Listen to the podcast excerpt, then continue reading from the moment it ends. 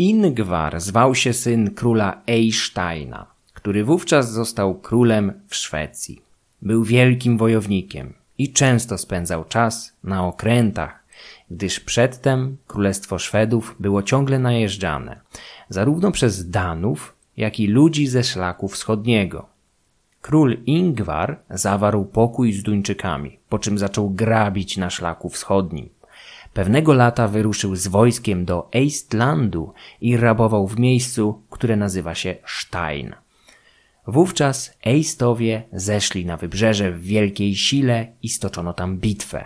Ich armia była tak liczna, że Szwedzi nie mogli im stawić oporu. Poległ w ten czas król Ingvar, a jego wojowie uciekli. Został pochowany w kopcu przy samym morzu. W tym krótkim fragmencie Snorri Sturluson zawarł całe rządy enigmatycznego Ingvara, półlegendarnego króla Sferów, ludu, który dał początek dzisiejszym Szwedom. Ingvar należał do sławnej dynastii Inglingów, bohaterów sagi otwierającej Heimskringle, XIII-wieczną opowieść o królach norweskich, którzy mieli być spokrewnieni ze szwedzkimi Inglingami. Świat nauki zawsze podchodził z chłodnym dystansem do Inglingów, najczęściej zakładając, że faktycznie niektórzy z nich mogli być realnymi osobami, ale upływ setek lat, jakie dzieliły ich życie od spisania ich przygód, z pewnością zniekształcił prawdę. Nie można było nigdy zupełnie podważyć ani potwierdzić sagi o Inglingach, no może poza baśniowymi wstawkami o magii lub boskich interwencjach. Jeżeli brać sagę na poważnie, to król Ingvar musiałby żyć i umrzeć gdzieś początkiem VII wieku naszej ery, podczas łupieckiej wyprawy na Austamr, wschodnim morzu, czyli dzisiejszym Bałtyku. Snorri lokalizuje miejsce zgonu Ingwara w kraju Estiów, czyli gdzieś w rejonie dzisiejszej Estonii bądź Łotwy. Szwedzki król miał polec razem z wieloma towarzyszami. Pozostali zaś uciekli z pola walki, ale zdołali potem odzyskać ciało wodza i pochować je z należnymi honorami w kopcu nad morzem. Historia sama w sobie nie wydaje się nieprawdopodobna. W końcu jakim problemem byłoby dla grupki szwedzkich piratów wikingów przepłynąć Bałtyk i napaść na mieszkających tam Bałtów? Problemem zawsze było jednak datowanie ekspedycji, która musiała mieć miejsce być może 100 lub niemal 200 lat przed oficjalnym rozpoczęciem tzw. Tak epoki wikingów, czyli sztucznego tworu wykutego przez anglosaskich historyków gdzieś w XIX wieku. Ich zdaniem za początek epoki rabunkowych najazdów spadających na dużą część wczesnośredniowiecznej Europy z ręki ówczesnych Skandynawów należy przyjąć 8 czerwca 793 roku. Wtedy to na klasztor w Lindisfarne i zamieszkujących go mnichów spadła katastrofa. Niewielka grupka wikingów przybyła ze wschodu, z zamorza północnego a następnie zdobyła i złupiła klasztor, mordując bądź biorąc w niewolę wielu zakonników. Ten brutalny najazd był pierwszym odnotowanym przez kronikarzy w tej części świata. Jego znaczenie zaś uwypuklił fakt obrabowania miejsca poświęconego Bogu, co było dla chrześcijan jawnym świętokradztwem. Anonimowych najeźdźców pochodzących zapewne z terytorium dzisiejszej Danii Prędko określono mianem nie tylko bezbożników, co nie było do końca prawdą, gdyż z pewnością w jakichś bogów wierzyli, ale wręcz wspólników szatana. Kronika anglosaska, będąca kompilacją roczników anglosaskiej Brytanii, podaje, że najazd na Lindisfarne był poprzedzony złowieszczymi omenami. W 793 roku na niebie widziano błyskawice, trąby powietrzne oraz, jakby tego było mało, ogniste smoki. Potem nastała zaraza, aż wreszcie, początkiem czerwca, niczym wisienka na torcie, przypłynęli wikingowie. 8 czerwca 793 stał się obowiązującą datą, wraz z którą rozpocząć się miała epopeja wikingów. Nie wcześniej ani później. Wtedy to skandynawscy piraci, niczym sprinterzy na wyścigach, na ustalony znak mieli zerwać się do biegu trwającego niemal 300 lat. Data zakończenia epoki wikingów również została odgórnie ustalona. Oczywiście przez anglosaskich uczonych, dla których śmierć Haralda Hardrady, czyli surowego władcy, 25 września 1066 roku pod Stamford Bridge miała zakończyć epokę wikińskich najazdów na Wyspy Brytyjskie, a co za tym idzie całą epokę. Ostatni gwizdek sędziego, można się rozejść, zawodnicy jeszcze wymieniają się koszulkami, rozdają autografy i zmierzają do szatni. Epoka wikingów zakończyła się. Ale co z resztą świata? Tą resztą, która akurat nie miała tego fartu bycia wyspami brytyjskimi, co z królem Ingwarem, który przecież miał wikingować wówczas, gdy w Skandynawii nikt jeszcze nie myślał o wycieczce turystyczno-rabunkowej do Lindisfarne? Co z jego przodkami, których według sagi o Inglingach było siedemnastu? Mówię tutaj o śmiertelnych przodkach, nie zaś bogach, którzy mieli według późniejszych źródeł zapoczątkować tę dynastię. Dzisiaj zajmiemy się właśnie nimi zapomnianymi przodkami pierwszych wikingów, którzy robili w zasadzie to samo co ich potomkowie od Lindisfarne aż po Stamford Bridge, a nawet później. Ale nie nazywamy ich jeszcze wikingami. Nasza podróż obejmie ponad 200 lat, które upłynęły w północnej Europie od okresu wędrówek ludów rozdzielającego starożytność od średniowiecza aż do oficjalnego początku epoki wikingów. Zakończymy ją na estońskiej wyspie Saaremaa, gdzie w 2008 roku archeolodzy odkopali coś, co bardzo przypomina pozostałości nieudanej ekspedycji legendarnego króla Ingwara. Powiedzenie, że klimat zawsze odgrywał olbrzymią rolę w historii Skandynawii jest truizmem. Wiemy z wcześniejszych odcinków, że stopniowe ochłodzenie przyczyniło się do zduszenia splendoru nordyckiej epoki brązu oraz nasilenia migracji z półwyspu na południe kontynentu. Ponowne ochłodzenie, tym razem znacznie gwałtowniejsze, do jakiego doszło w latach 30. VI wieku, mogło poważnie przetrzebić pozostałą populację, ale nic nie wskazuje, aby ta katastrofa przetrąciła kręgosłup skandynawskich społeczeństw. Po kilku dekadach zamętu wszystko wróciło do normy, przynajmniej pozornie. Nastąpiły bowiem nieodwracalne zmiany w tkance społecznej, hierarchii oraz stanie posiadania. Na skutek wielkiej zimy Fimbulwetr spora część mieszkańców zmarła bądź wyemigrowała, zaś pozostawiona przez nich ziemia niedługo leżała odłogiem. Przejęli ją ci, którzy przeżyli. Chociaż, jak to zazwyczaj bywa, proces przejęcia majątku nie miał charakteru egalitarnego. Ziemia przeszła w posiadanie niewielkiej grupy ludzi, którzy stworzyli podwaliny nowej elity. W materiale archeologicznym wyraźnie widać zwiększenie produkcji żelaza, korelujące z postępującą militaryzacją skandynawskich społeczeństw oraz wyłonieniem nowych, wojowniczych elit. Przyjęło się uważać, że okres wędrówek ludów przebiegał w Skandynawii bardzo spokojnie i nie odznaczał się większymi konfliktami. Gospodarka miała się rozwijać, a populacja rosnąć. Są jednak mocne poszlaki mówiące, że było inaczej. Opowiadałem już niegdyś o masakrze urządzonej w Sandbyborg na Holandii, gdzie nieznani napastnicy wymordowali całą populację tej osady razem ze zwierzętami. Na tej samej Olandii odkryto 16 tzw. Tak fortec pierścieniowatych z tego właśnie okresu. Najsłynniejszą z nich jest Eketorp, używany od 300 do 700 roku, a następnie po dłuższej przerwie również przez jakiś czas w epoce wikingów. Eketorp zrekonstruowano na podstawie dobrze zachowanych fundamentów. Forteca miała mniej niż 100 metrów średnicy. Zamieszkiwało ją maksymalnie 200 osób w 53 budynkach, z czego część stanowiły zagrody dla zwierząt. Osady tego typu mogły stanowić refugia, do których uciekała w razie zagrożenia okoliczna ludność. Mogły też być, jak w przypadku Eketorp, osadami całorocznymi, gdzie ludzie kryli się przed niebezpieczeństwem za kamiennymi murami. Okres między wędrówkami ludów a epoką wikingów, czyli z grubsza od 550 do 750 roku, nosi różne nazwy zależnie od regionu. W Szwecji jest to epoka Wendel, w Norwegii okres merowiński, zaś w Danii późna germańska epoka żelaza. Będę dla uproszczenia używał jedynie terminu Wendel, który jest najpopularniejszy, chociaż odnosi się głównie do ziem dzisiejszej Szwecji, a pochodzi od pełnego ważnych znalezisk cmentarzyska odkrytego na terenie miejscowości Wendel w szwedzkim Uplandzie.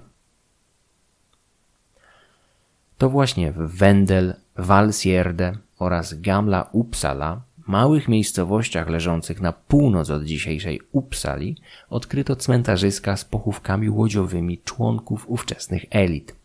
Gamla Uppsala, czyli Stara Uppsala, miała być siedzibą legendarnego rodu Inglingów, tego samego, który wydał króla Ingwara.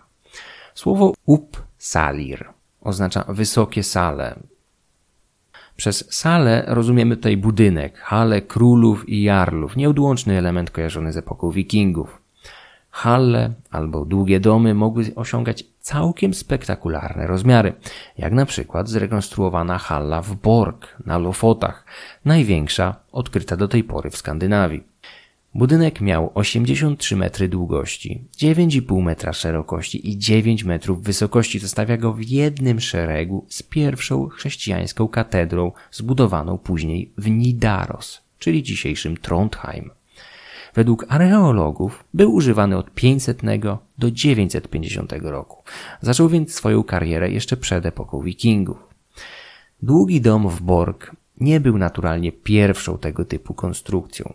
Wiele podobnych hal jest rozsiana po całej Skandynawii, jak ta z Gudme na duńskiej Fionii, wykorzystywana już w późnej starożytności.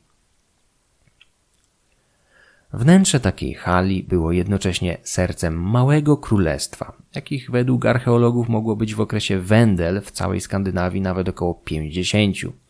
Liczba ta jest jedynie hipotetyczna i naturalnie nie sposób z całą pewnością wyjaśnić zależności pomiędzy poszczególnymi jednostkami politycznymi oraz charakteru sprawowanej w nich władzy.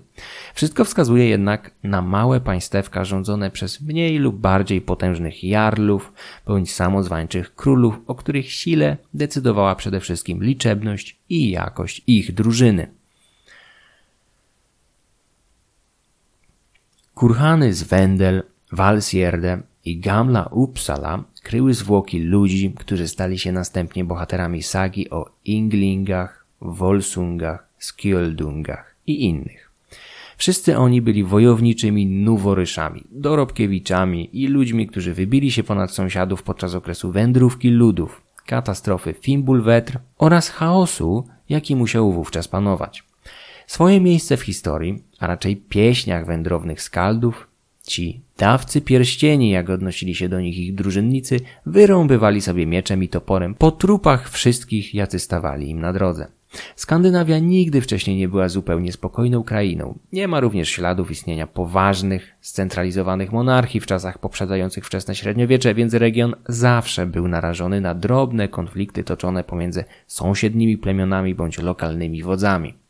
Naskalne rysunki łodzi pełnych wojowników z Bohuslanu oraz szczątki celowo zatopionych łodzi i rynsztunku zdobytego na pechowych najeźdźcach w bagnach i jeziorach Hjordspring, Nydam bądź Illerub potwierdzają tezy o wojnie jako endemicznym elemencie dawnej Skandynawii od epoki brązu aż po wczesne średniowiecze.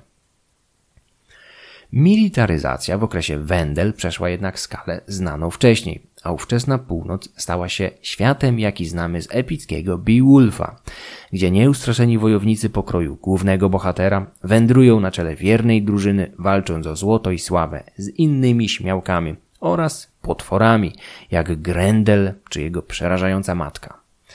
Gdy jednak krew pokonanych przeciwników wsiąknie w ziemię, sakwy wypełnią się zrabowanym srebrem, a lament niewolnych ucichnie, nasi herosi spotykają się w halach, jak literacki Heorot, hala króla Hrodgara, której śladów niektórzy historycy szukali w Gudme bądź Leire w Danii.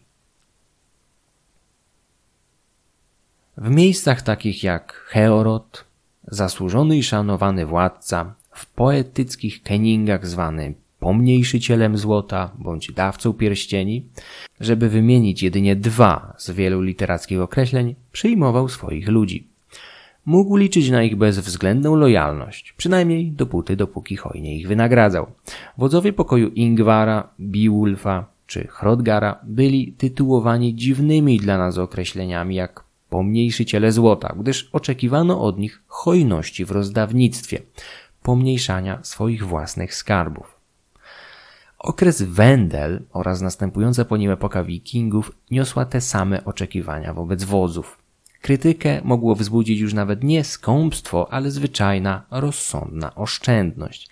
Władca miał być hojny aż do rozrzutności, tylko wtedy mógł liczyć na oddanie drużynników oraz sławę tak za życia, jak po śmierci, jaką dawały pieśni skaldów. Naturalnie taka ostentacyjna rozrzutność wymagała ciągłego uzupełniania kufrów, które najpierw pęczniały po udanej wyprawie, aby następnie błyskawicznie pustoszeć po wystawnym bankiecie w hali. Suto zakrapiane uczty wzmacniały więzi pomiędzy władcą a jego poplecznikami wynagradzanymi za wierną służbę kosztownościami oraz symbolicznymi wyrazami uznania. W hali panowała ścisła hierarchia i dosłowna kolejność dziobania.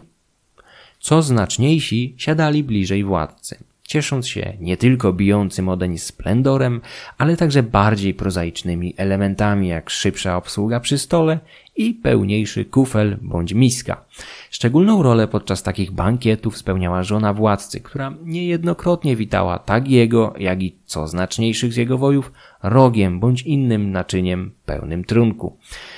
Podobne sceny widujemy na licznych kamieniach runicznych jak ten z.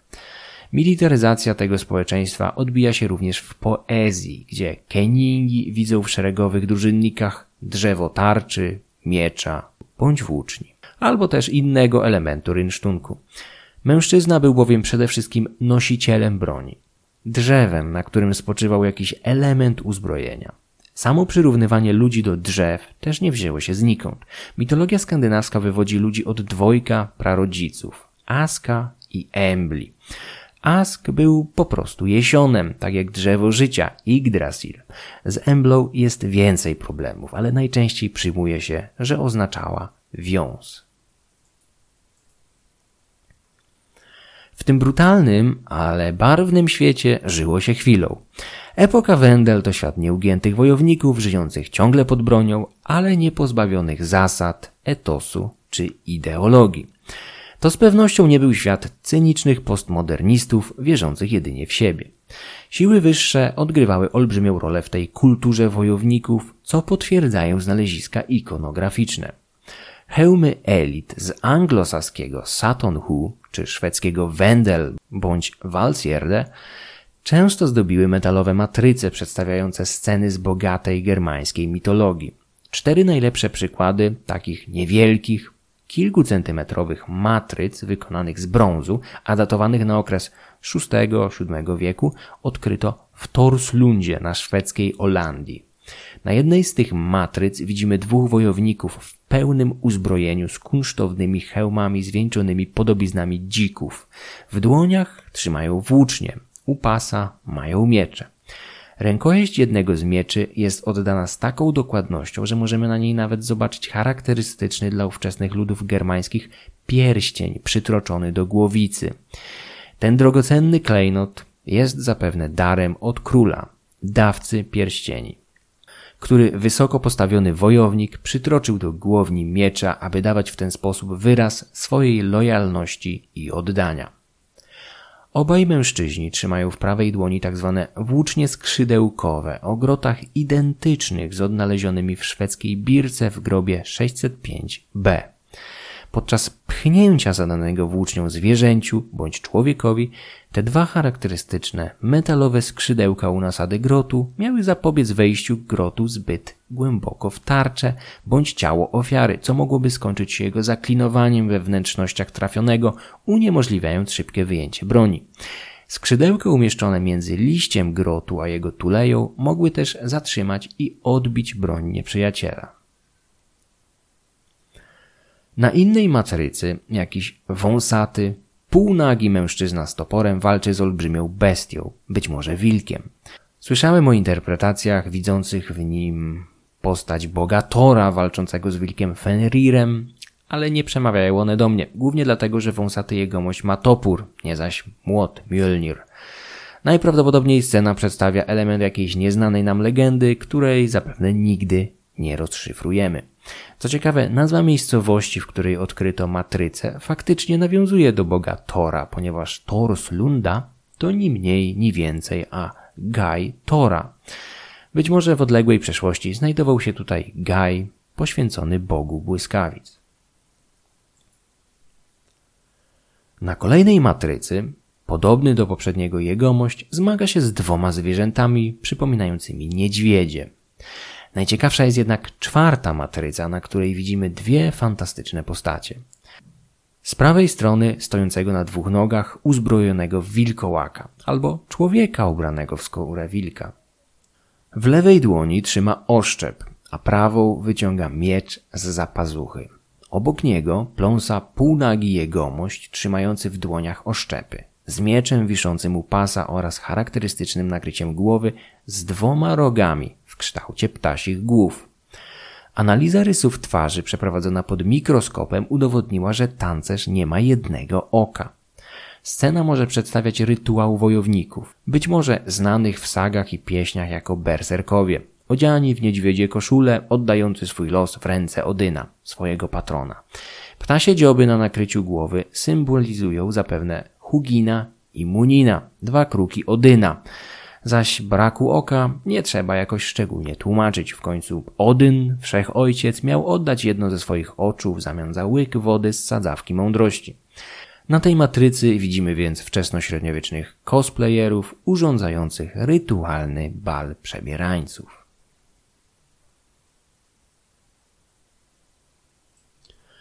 Płytki wykonane z podobnych matryc znaleziono na słynnym hełmie Saturn Hu, odkrytym we wschodniej Anglii w 1938 roku. Pochówek przypisywany czasem anglosaskiemu królowi Redweldowi pochodził z okresu analogicznego do szwedzkiej epoki Wendel. Co ciekawe, płytki z hełmu odkrytego w Saturn Hu nie tylko przypominały te odkrywane w Skandynawii. Po dokładniejszej analizie okazało się, że powstały w Szwecji, w tej samej pracowni, która zaopatrywała elity pogrzebane w kopcach z Wendel. Również widzimy tancerzy z mieczami i oszczepami w dłoniach oraz przypominającym ptasie dzioby nakryciu na głowie.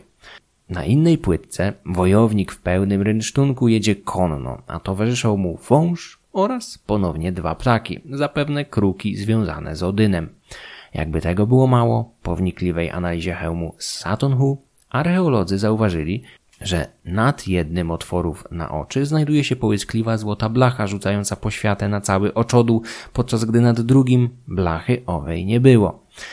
W efekcie tego sprytnego zabiegu jedno z oczu posiadacza hełmu było całkiem ładnie oświetlone, podczas gdy drugie ginęło w mroku hełmu i zarazem maski zasłaniającej twarz wojownika. Dla postronnych obserwatorów tworzyłoby to iluzję posiadania jednego oka przez wojownika. Naturalnie związki z kultem Odyna wydają się aż nazbyt uzasadnione. Członkowie elity okresu Wendel w północnej Europie szli do boju ostentacyjnie przystrojeni w elementy ideologii, jaką wyznawali.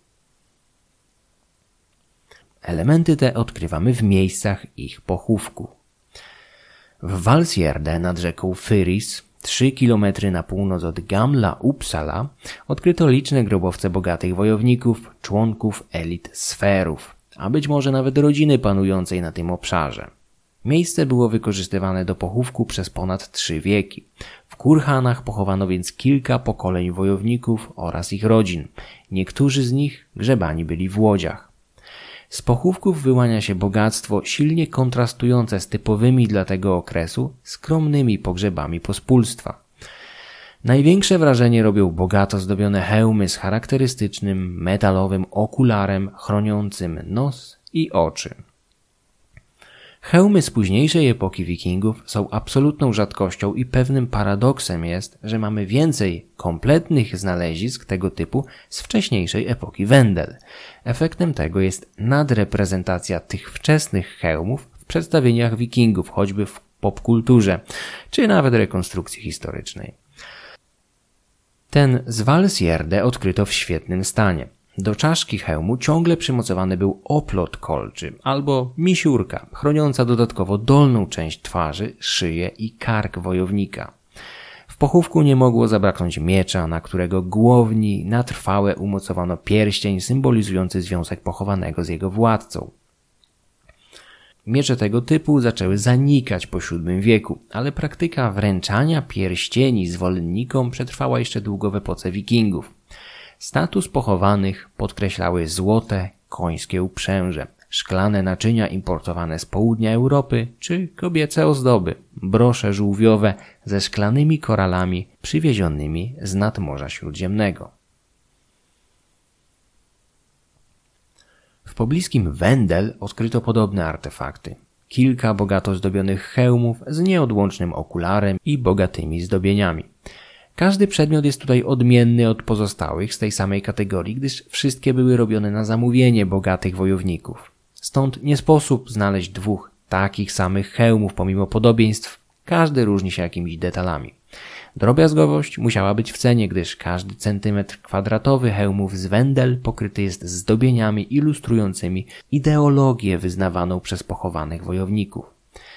Tak jak krzyżowcy kilka stuleci później będą siać zamęt na Bliskim Wschodzie z krzyżami na piersi, tak w odległej epoce Wendel między VI a VIII stuleciem wojownicy północy maszerowali do walki w hełmach przystrojonych płytkami z brązu, takimi jak te z Torslundy. Zmiennokształtne bestie, berserkerzy, tancerze z oszczepami. Odyn i jego kruki, a także cała masa innych zdobień, których znaczenia nie jesteśmy w stanie rozszyfrować. W Gamla Uppsala, sercu dawnego królestwa Sferów i samej Szwecji, znajdują się trzy wielkie kopce zgodnie z tradycją przypisywane Egilowi, Aunowi i Adilsowi. Wszyscy oni byli władcami z dynastii Inglingów, Prace archeologiczne w tym miejscu podjęto już w XIX wieku, odkrywając w kopcach szczątki członków dawnych elit. W przeciwieństwie do kurhanów z Wendel i Walsjerde, te z Gamla Uppsala odznaczają się znacznie większymi rozmiarami. Mają bowiem niemal 20 metrów wysokości, a 15 wieków temu, gdy je usypywano, mogły być jeszcze wyższe. W odkopanych grobowcach odkryto pochówki ciałopalne z bogatymi darami, w tym inkrustowaną granatami złotą biżuterią. Gamla Uppsala była od zawsze uważana za centrum polityczne i religijne sferów. Jej znaczenie podkreślał zarówno Snorri Sturluson w sadze o Inglingach, widząc w niej siedzibę tego rodu, jak inni kronikarze. Saxo Gramatyk widział w starej Uppsali rezydencję Odyna, z kolei Adam z Bremy widział w niej Freja. Kronikarz z Bremy Poświęcił fragment swojej twórczości słynnej na całą północną Europę świątyni z Uppsali, w której miano składać krwawe ofiary ze zwierząt i ludzi. Adam opisywał jednak realia XI-wieczne i nie sposób przenosić jego twórczości wstecz o kilka wieków. Z pewnością jednak specjalna pozycja Uppsali nie wzięła się znikąd, ani nagle. Rejon pełen bogatych pochówków miejscowych elit, łączonych z pradawnymi bogami, musiał czymś sobie zasłużyć na tak szczególną pozycję. Serce Królestwa Sferów nie bez powodu biło właśnie tutaj. Pobliskie jezioro Melar już w nordyckiej epoce brązu cieszyło się dość znaczną populacją. Stąd wywodziły się też słynne toporki z Melar odnajdywane aż nad Wołgą. Ich produkcja wyprzedzała o półtora tysiąca lat pochówki wielmożów pogrzebanych w trzech kopcach w Gamla Uppsala. Jezioro Melar stanowiło świetną lokalizację dla emporiów handlowych. To tutaj powstanie Helge, o którym opowiem jeszcze dzisiaj, a następnie Birka przeżywająca chwilę świetności w epoce wikingów. Jezioro usiane licznymi wyspami i naturalnymi zatokami oferowało mnóstwo miejsc do osadnictwa, budowy portów i wymiany handlowej. Miało stałe połączenie wodne z Bałtykiem, ale jednocześnie oferowało większe bezpieczeństwo od portów budowanych na jego wybrzeżach. Ze względu na beznadziejnie kiepską, czy wręcz nieistniejącą sieć dróg lądowych w tamtych czasach do jeziora trudno było dotrzeć drogą lądową. Mieszkańcy raczej nie musieli obawiać się nagłego ataku z głębi Skandynawii. Zresztą ze względu na problemy w transporcie atak taki, nawet jeżeli by nastąpił, nie mógł być nagły. Umiejscowienie jeziora Melar wewnątrz półwyspu znacznie podnosiło poziom bezpieczeństwa. Nawet jeżeli jakaś piracka flota postanowiłaby wpłynąć na jego wody, korzystając z którejś z naturalnych cieśnin przebiegających przez dzisiejszy Sztokholm, prędko zostałaby dostrzeżona, co dawało lokalnej ludności szansę na zorganizowanie obrony bądź powstrzymanie napastników w jakimś przesmyku. Gdyby emporia handlowe, takie jak Helgo czy Birke, zbudowano bezpośrednio nad brzegiem Bałtyku, ich mieszkańcy zawsze musieliby się liczyć z ryzykiem nagłego ataku z morza. Podobnie jak w poprzednich epokach, tak i w okresie Wendel, Skandynawowie byli uzależnieni od szlaków wodnych, które wykorzystywali czerpiąc z doświadczeń poprzednich pokoleń. W użyciu ciągle znajdowały się jednostki pływające przypominające te odkrytą w duńskim Nydam, gdzie między III a V wiekiem zatopiono kilka jednostek wypełnionych darami wotywnymi. Najczęściej był to rynsztunek pokonanych napastników, ofiarowany po ich śmierci anonimowym bogom kryjącym się w danym bagnie lub jeziorze. Łodzie tego typu były ciągle w użyciu, o czym świadczą wykopaliska Satonhu, gdzie co prawda nie udało się odnaleźć samej jednostki pływającej, ta bowiem zgniła w ziemi, ale na jej miejscu zachowały się gwoździe, niegdyś trzymające ze sobą klepki łodzi. To właśnie dzięki nim oraz odciskom pozostawionym przez klepki badacze mogli dokładnie zrekonstruować jej wymiary. Łódź z Satonhu przypominała jednostkę z Nydam. Była smukłą, 27-metrową, dębową jednostką napędzaną siłą mięśni wioślarzy. Nic nie wskazuje, aby miała jakikolwiek maszt, żagle bądź stępkę. Jest bardzo prawdopodobne, że przez większą część okresu Wendel dzielni wodzowie pokroju legendarnego Beowulfa czy Ingwara wiosłowali w jednostkach przypominających te z Nydam czy Satonhu. Na horyzoncie szykowały się jednak istotne zmiany. W 1920 roku w norweskim Kvalsund w lokalnym bagnie odkryto pozostałości dwóch łodzi zachowanych w bardzo dobrym stanie. Większa z nich, tak zwana Kvalsund II, miała 18 metrów długości, 3 metry szerokości i 80 centymetrów wysokości. Przez wiele lat datowano ją na początek VIII wieku, ale ostatnie badania przesunęły jej powstanie na koniec tego stulecia, to jest lata 780-800. Plasuje to ją na samym początku epoki wikingów, ale nie jest powiedziane, że łodzie tego typu nie pływały już we wcześniejszym okresie. To, co odróżniało ją od poprzednich jednostek z Nydam czy Satonhu, to przede wszystkim występowanie stępki stabilizującej łódź podczas przechyłów spowodowanych większymi falami, jakie często można spotkać na otwartym morzu. Co prawda, nie znaleziono śladu po maszcie ani takie lunku, ale występowanie stępki oraz kształt jednostki nasuwa przypuszczenia, że łodzie tego typu mogły już posiadać maszty. Zwłaszcza, że najpóźniej w VIII wieku na kamieniach runicznych z Gotlandii pojawiają się pierwsze w tym regionie przedstawienia żagli na łodziach i statkach. Smukła, dębowa łódź z Kwalsund była ostatnim ogniwem pomiędzy wcześniejszymi, jeszcze dość prostymi jednostkami wiosłowymi z Nydam czy Satonhu, a późniejszymi charakterystycznymi dla epoki wikingów łodziami z Osebergu czy Gokstad. Wykorzystanie stępki oraz najprawdopodobniej żagla ułatwiało wędrówki po otwartych wodach akwenów, takich jak dzisiejsze Morze Północne. Nie było to bez znaczenia w zwiększeniu efektywności późniejszych wikingów.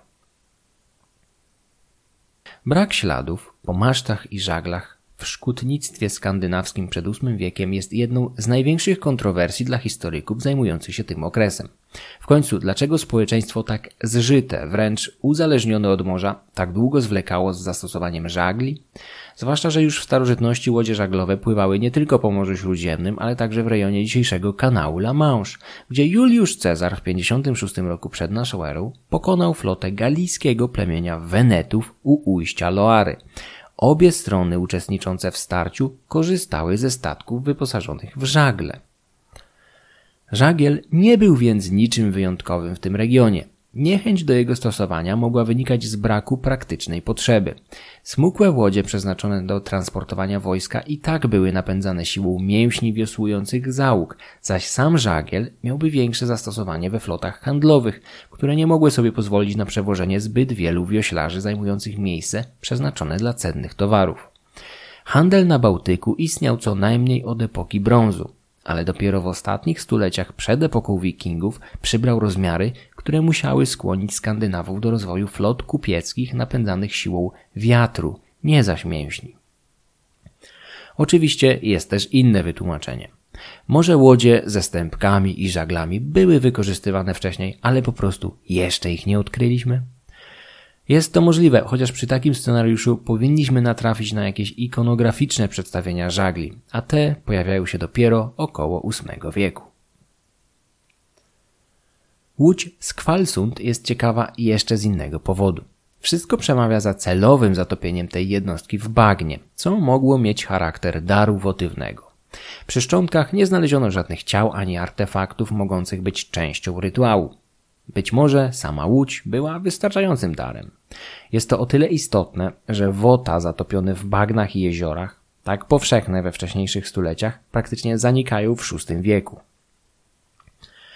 Celowe spuszczenie na dno łodzi z Kwalsund jest więc pewnym anachronizmem, a jednocześnie łącznikiem między odmiennymi epokami. Od VI wieku w życiu religijnym Skandynawów zaczynają się pojawiać nowe praktyki religijne niespotykane wcześniej.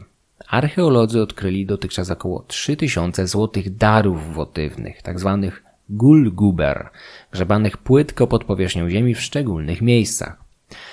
Gulguber oznacza małego, starego, złotego człowieka. Nazwa została ukuta przez współczesnych skandynawskich rolników natrafiających na te niewielkie i bardzo delikatne artefakty podczas prac na polach. Gulguber jest najczęściej niewielkim, nie przekraczającym 2 cm2 powierzchni obrazem odciśniętym w cienkiej, złotej blaszce. Obrazy najczęściej przedstawiają ludzi zazwyczaj pojedynczych, ale zdarzają się także pary.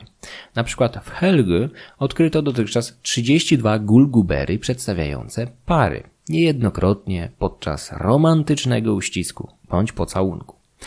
Pomimo tego, lwia część znalezisk tego typu pochodzi z jednego miejsca. W Sorte Muld na duńskiej wyspie Bornholm odkryto około 2350 złotych blaszek tego typu. Złote blaszki przedstawiają ludzi, niemal zawsze ubranych, i chociaż przedstawienia są bardzo minimalistyczne i symboliczne, są one jednymi z najlepszych źródeł, z jakich czerpiemy wiedzę o modzie i fryzurach popularnych w tamtych czasach.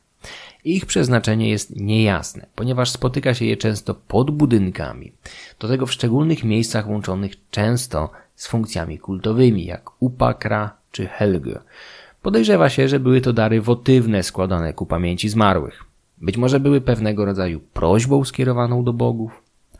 Przedstawienia par złączonych w romantycznym uścisku bywają interpretowane jako wizerunki boga Freya łączącego się w świętym małżeństwie z olbrzymką Gerd. Chociaż z drugiej strony każdy, kto czytał poemat Skirnismal w Eddzie poetyckiej, wie, że wiele romantyzmu w tym związku nie było. Przynajmniej na początku, bowiem Frey posiadł niechętną mu z początku Gerd groźbą rzucenia na dziewczynę potwornych klątw. Cel uświęcał jednak środki, a w tych odległych czasach ten sposób zdobycia miłości albo chociaż zaspokojenia żądzy nie budził tak wielu obiekcji jak dzisiaj. Złote blaszki, gulgubery są charakterystycznym elementem epoki Wendel. Zaczynają się bowiem pojawiać pod koniec okresu wędrówek ludów, a zanikają wraz z początkiem epoki wikingów, około 800 roku. Neil Price wysunął hipotezę łączącą pojawienie się tej formy kultowej ze spustoszeniami wywołanymi Wielką Zimą, Fimbulvetr. Zdaniem archeologa występuje tak wiele różnic w skandynawskich praktykach kultowych przed katastrofą lat 30. VI wieku i po nich, że można doszukiwać się przyczyny we wstrząsie wywołanym konsekwencjami nagłych zmian klimatycznych. Być może ludzie przygnieceni nieszczęściem na tak wielką skalę stracili wiarę w starych bogów, albo chociaż w niektórych z nich, albo doszli do wniosku, że sposób w jaki dotychczas się do nich zwracali był niewystarczający lub nawet błędny i wypracowali nowe formy kultu? Okres Wendel przyniósł wiele zmian, ale nie zerwał połączeń handlowych z kontynentalną Europą, jakie Skandynawowie wypracowali w poprzednich stuleciach. Co prawda, upadek zachodniego cesarstwa w drugiej połowie V wieku zaowocował osłabieniem napływu towarów z południa wędrujących na północ najczęściej większymi rzekami Renem, Łabą i Wisłą, ale nie przerwał wymiany handlowej całkowicie. Ciągle trwało wschodnie cesarstwo, znane nam dzisiaj najczęściej jako Bizancjum, i to ono szybko stało się punktem odniesienia oraz destynacją, z którą warto było utrzymywać dobre relacje handlowe. Ale na Konstantynopolu świat się nie kończył. W pracowniach szwedzkich jubilerów z tego okresu odkryto kamienie szlachetne, granaty importowane aż z Indii i Sri Lanki, czy karneole z pakistańskiego Sindu. Towarzyszyła im kość słoniowa biorąca swój początek w krajach szeroko pojętego Orientu, szklane wyroby z Bizancjum, rzadkie muszle za Arabii czy skóra bengalskiej jaszczurki. Pawie pióra, odnalezione w pochówku z norweskiego Gokstad z IX wieku, nie są jak widać anomalią. Skłonność do otaczania się egzotycznymi drobiazgami, podkreślającymi nieprzeciętny status ich posiadaczy, towarzyszyła nie tylko anonimowemu mężczyźnie złożonemu do wiecznego snu w łodzi z Gokstadt. Jego przodkowie równie chętnie kolekcjonowali podobne bibeloty. Byli w stanie to robić, gdyż Skandynawia w tym okresie mogła być stacją końcową północnej odnogi jedwabnego szlaku, ciągnącego się aż do Chin dynastii Tang czy japońskiej Nary. Oczywiście na daleką północ docierał zaledwie skromny ułamek bogactw przepływających arteriami euroazjatyckich szlaków handlowych. Ale nawet to stanowczo zaprzecza teoriom o izolacjonizmie bądź kompletnej zaściankowości Skandynawii w tym okresie. Wiadomo, Bizancjum to nie było, ale nie było się też czego wstydzić. Skandynawskie elity podpięły się zręcznie do nitek euroazjatyckich szlaków handlowych, oferując na wymianę towary pożądane w innych regionach. Mroźna północ eksportowała żelazo, bursztyn, futra, skóry, pierze edredonów i kły morsów. Te ostatnie zwierzęta zamieszkiwały Arktykę, więc zdobycie ich drogocennych kłów wymagało od mieszkańców południowej Skandynawii nawiązania wcześniejszych kontaktów handlowych z łowcami z koła podbiegunowego, w zdecydowanej większości samami, potomkami przedindoeuropejskich mieszkańców Półwyspu. Koegzystencja ludów germańskich na południu z samami na północy trwać będzie tysiące lat, aż do czasów obecnych. Okres Wendel będzie świadkiem narodzin pierwszych wielkich, przynajmniej według ówczesnych północnoeuropejskich standardów, emporiów handlowych północy w duńskim Ribe i szwedzkim Helge. To właśnie ta druga osada, Helge, uchodzi za pierwsze ważne emporium handlowe Skandynawii w okresie Wendel – nie jest pierwszym tego typu miejscem w Skandynawii w ogóle.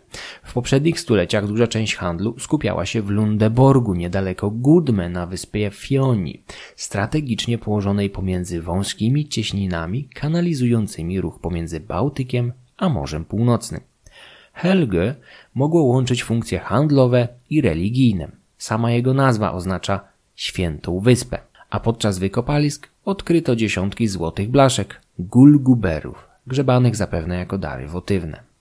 Helge była istotnym stanowiskiem handlowym i produkcyjnym, o czym świadczą ślady produkcji biżuterii z brązu, tak popularnej w okresie wędrówek ludów oraz wędel. Na stanowisku znaleziono tysiące form używanych przy odlewie ozdób, szczególnie broszy. Na Helge wyrabiano także broń i narzędzia wykuwane z rudy żelaza dostarczanej tutaj z północnej Szwecji. O bogactwie przepływającym przez wyspę świadczą jednak bardziej efektowne znaleziska. Skarb 47 złotych rzymskich monet, bitych w V i VI wieku w zachodnim oraz później wschodnim cesarstwie, dowodzi na istnienie połączeń handlowych z południem Europy. Monet z początku było znacznie więcej, ale część przetopiono na złotą biżuterię. Wśród znalezisk z Helge prym wiedzie jednak chrześcijański pastorał, oraz niewielka figurka Buddy, przywieziona aż z północnych Indii. Końcówka pastorału, wykonana w VIII wieku, mogła należeć do jakiegoś nieznanego nam biskupa.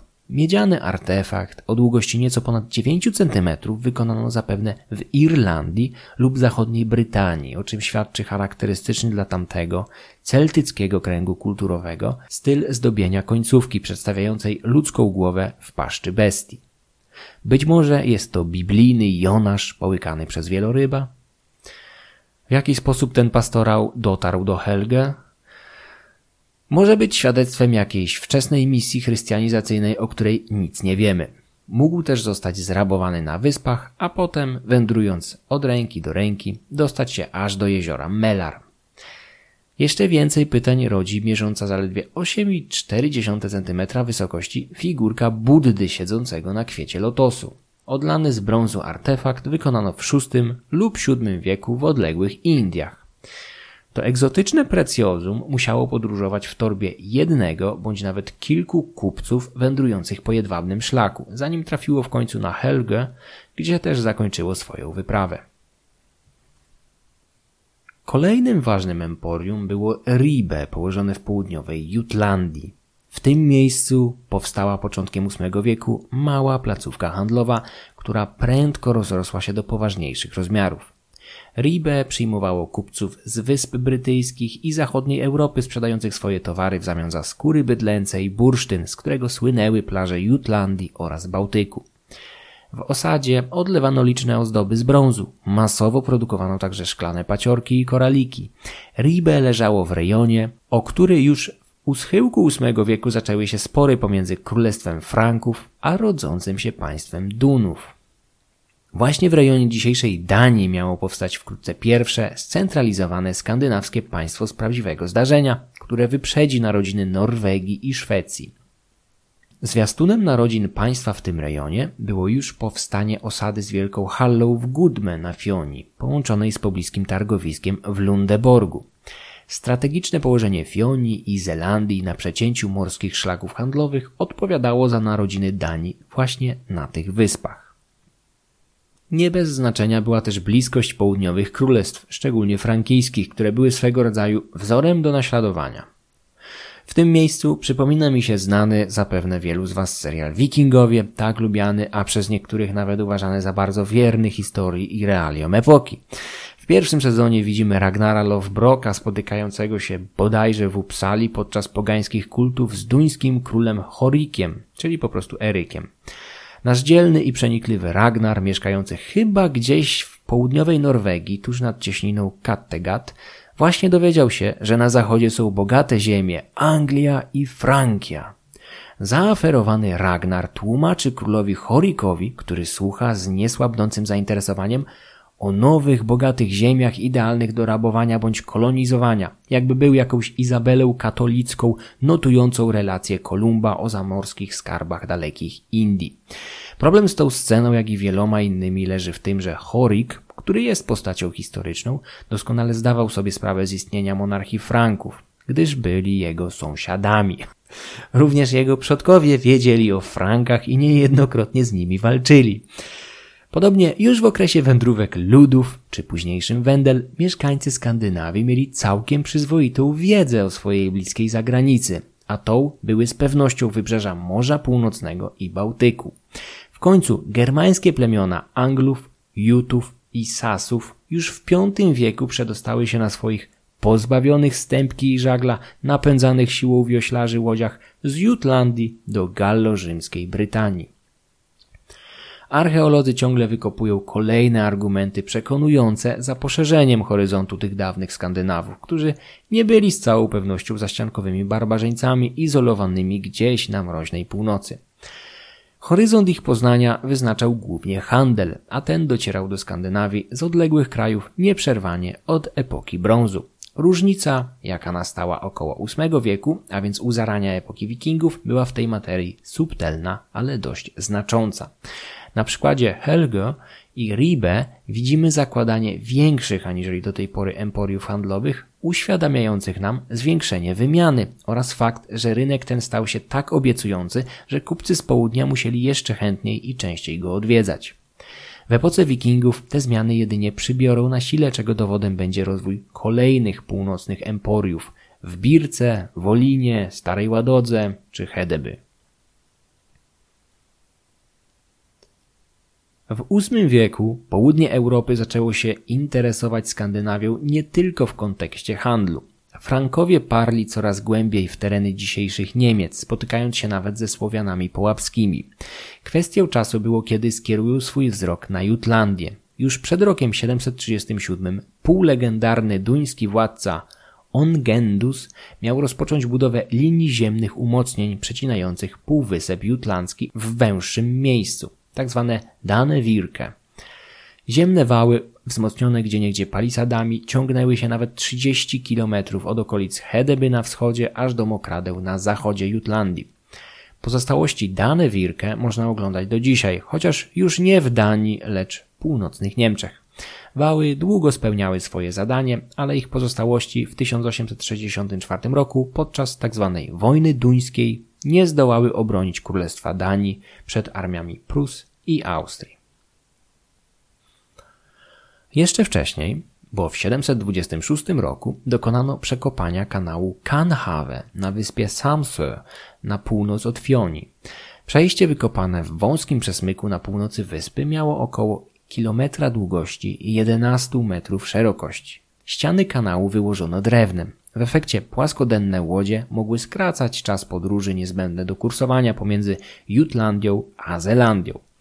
Wykopanie kanału wymagało sprawnej organizacji, umiejętności planistycznych oraz licznych rąk do pracy. Było również dowodem na duży ruch handlowy w tym rejonie, gdyż nikt nie podejmowałby się takiej inwestycji, gdyby miało nią przepływać kilka łodzi na dobę.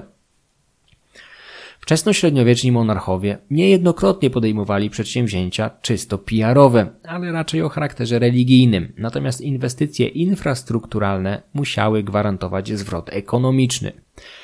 Dane Wirke i Kanhave są wyraźnymi dowodami na istnienie silnej, zorganizowanej władzy centralnej na terenie Danii w pierwszej połowie VIII wieku. Inwestycje o tej skali rzadko udają się pospolitemu ruszeniu niezorganizowanego pospólstwa. Epoka Wendel upływała pod znakiem handlu, rozwoju gospodarczego, wojen i ekspansji. Mieszkańcy Skandynawii rozglądali się za nowymi rynkami. Z pewnością pojawiali się już wówczas na Wyspach Brytyjskich w charakterze kupców. W końcu jedna z pierwszych masakr, jakie wikingowie zorganizowali pod koniec VIII wieku w Anglii, wynikła w efekcie błędnej oceny sytuacji przez miejscowego urzędnika, który wyszedł im na spotkanie w przekonaniu, że są po prostu kupcami. Swój błąd przypłacił życiem. Zachód nie był jednak jedynym kierunkiem, w jakim spoglądały oczy Skandynawów, zwłaszcza jeżeli nie zamieszkiwali dzisiejszej Danii lub Norwegii. Sferowie starali się penetrować wschodnie wybrzeża Bałtyku, a następnie szlaki wodne prowadzące przez wschodnią Europę aż do Morza Czarnego, skąd blisko było do bogactw Konstantynopola oraz muzułmańskiego kalifatu. Ekspansja w tym wschodnim kierunku miała miejsce jeszcze zanim doszło do zbrojnych wikińskich wypraw na zachód, które zaowocowały licznymi źródłami pisanymi stworzonymi przez łacińskich kronikarzy zdruzgotanych świętokradczym rabowaniem klasztorów. O początkach wypraw na wschód wiemy więcej dzięki wykopaliskom aniżeli źródłom tekstowym. Podczas takich właśnie wykopalisk, prowadzonych między 2008 a 2012 rokiem na estońskiej wyspie Saaremaa w miejscowości Salme natrafiono na oszałamiające znalezisko. Archeolodzy odkryli dwie łodzie pełne martwych wojowników. W mniejszej łodzi znajdowało się siedem ciał, zaś w większej 34. Odkrycie to było o tyle zaskakujące, że dotychczas w pochówkach łodziowych znajdowano maksymalnie 4-5 osób. Salme z miejsca stało się jednym z najważniejszych odkryć tego typu w historii badań nad wczesnośredniowiecznymi Skandynawami oraz ich zamorskimi wyprawami. Sześciu zmarłych z pierwszej łodzi posadzono na ławkach tak, jakby mieli wiosłować w zaświatach. Siódmy zaś znajdował się z tyłu, u steru łodzi. Wokół ich ciał leżał rynsztunek bojowy, narzędzia oraz pozbawione głów ciała dwóch jastrzębi. W większej jednostce zmarłych położono w kadłubie w czterech warstwach. Wszyscy leżeli obok siebie i na sobie jednocześnie.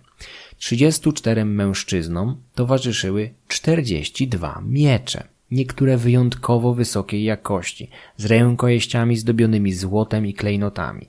Wyposażenie wojenne wskazywało, że byli to świetnie wyposażeni, bogaci wojownicy z elity, nie szczędzący środków na broń najwyższej klasy. Nieco inaczej wyglądała kwestia ich ubioru. Zapinki i fibule znalezione przy płaszczach były raczej z kategorii przeciętnych. Wyraźnie widać, że wypływając na zamorską wyprawę, wojownicy ci stawiali na praktyczność, nie zaś onieśmielenie przeciwników błyskotkami. Dwóch mężczyzn miało naszyjniki z kłów niedźwiedzi, niektórzy mieli korale. Wśród ciał rozsypano liczne pionki i elementy gier planszowych, zapewne jakieś wariacje chnefa tafel. Zmarłych sowicie zaopatrzono w drogę. Na piersiach niektórych leżały ryby, morskie ptaki, kawałki poćwiartowanych zwierząt, prawdopodobnie na przekąskę. Dominowała wołowina, baranina i wieprzowina. Zabitych przykryto tarczami, tworząc w ten sposób drewniany kopiec, który następnie przykryto dużym fragmentem niezbyt wyszukanej tkaniny, będącej zapewne żaglem. Jedynie ten element takielunku wydaje się być w stanie przykryć stos 34 rosłych mężczyzn przykrytych dodatkowo tarczami. Spora część broni towarzyszącej zmarłym była celowo powyginana i zniszczona. W środku kopca ciał leżał najlepiej uzbrojony mężczyzna, pochowany z drogocennym mieczem zawierającym pierścień w rękojeści. Podczas gdy wśród innych ciał rozrzucono dość bezładnie elementy gier planszowych, przy mężczyźnie z centrum znaleziono jedynie jeden pionek króla włożonego do jego ust. Zapewne był wodzem całej ekspedycji. Wyróżniały go także najcięższe obrażenia. Wszyscy pochowani w Salmę byli ofiarami walki. Ciała pochowane w górnych warstwach kopca oraz w małej łodzi miały liczne ślady penetracji ostrych przedmiotów. Obrażenia twarzy, ramion, ślady po strzałach w biodrach i wiele innych. Wszyscy byli dorosłymi mężczyznami, większość z nich po trzydziestce, chociaż zdarzało się kilku młodszych oraz znacznie starszych. Byli również wyjątkowo wysocy. Badania izotopowe wskazały szwedzkie jezioro Melar jako miejsce ich pochodzenia. Co ciekawe, niektórzy byli ze sobą spokrewnieni. Badania kopalnego DNA wykazały, że czterech mężczyzn było braćmi. Kolejny z zabitych mógł być ich wujkiem. Z pewnością był dla nich ich bliskim krewnym. Jaki los spotkał mężczyzn z Salme? Wiemy, że polegli podczas walki. Zostali jednak pochowani z honorami, więc pogrzebu musieli dokonać ich rodacy, którzy zapewne odnieśli ostatecznie zwycięstwo. Musieli się jednak śpieszyć, być może ciągle wisiało nad nimi zagrożenie, stąd ograniczyli się do usypania prowizorycznego kurhanu, starcz i piasku. Wojownicy mogli być członkami nieudanego rajdu bądź misji dyplomatycznej. Na ten ostatni charakter ekspedycji wskazuje obecność dwóch jastrzębi.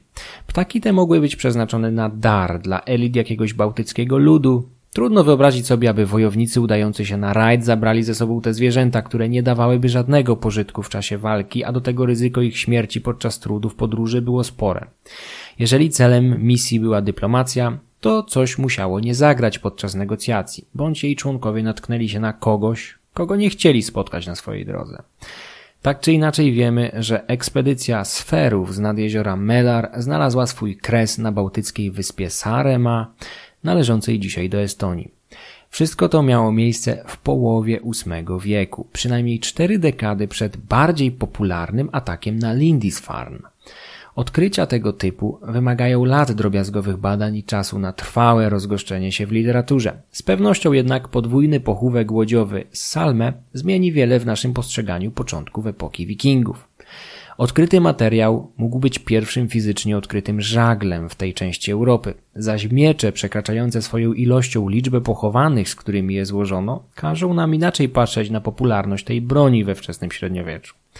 Przede wszystkim jednak odkrycie to skłoniło badaczy do przychylniejszego spojrzenia na historię króla Ingwara, który miał przecież polec w podobnych okolicznościach w kraju Estiów. Czy poległy na skutek licznych obrażeń mężczyzna z pionkiem króla w ustach był pierwowzorem legendarnego Ingwara? Tego zapewne nie dowiemy się nigdy. Słynny średniowieczny poeta Theodulf Schwinir pożegnał dzielnego króla sferów wierszem, który znajdziemy w Heimskringli. Wieść szybko niosła się, że Ingwara mieszkańcy Ozyli zabili i jasnoskórego w sercu wody armia Estiów napadła, a wschodnia sól szwedzkiemu władcy wiersze Gymira na chwałę recytuje. Treść przygotował i przeczytał Michał Kuźniar. Wszystkie wykorzystane źródła znajdziecie w opisie odcinka oraz w filmie na YouTube. Podcast Mroczne Wieki można wspierać na patronite.pl łamane na Mroczne Wieki. Serdecznie dziękuję wszystkim patronom. Filmy będące ekranizacją audycji można oglądać i komentować na YouTube, do czego wszystkich serdecznie zachęcam.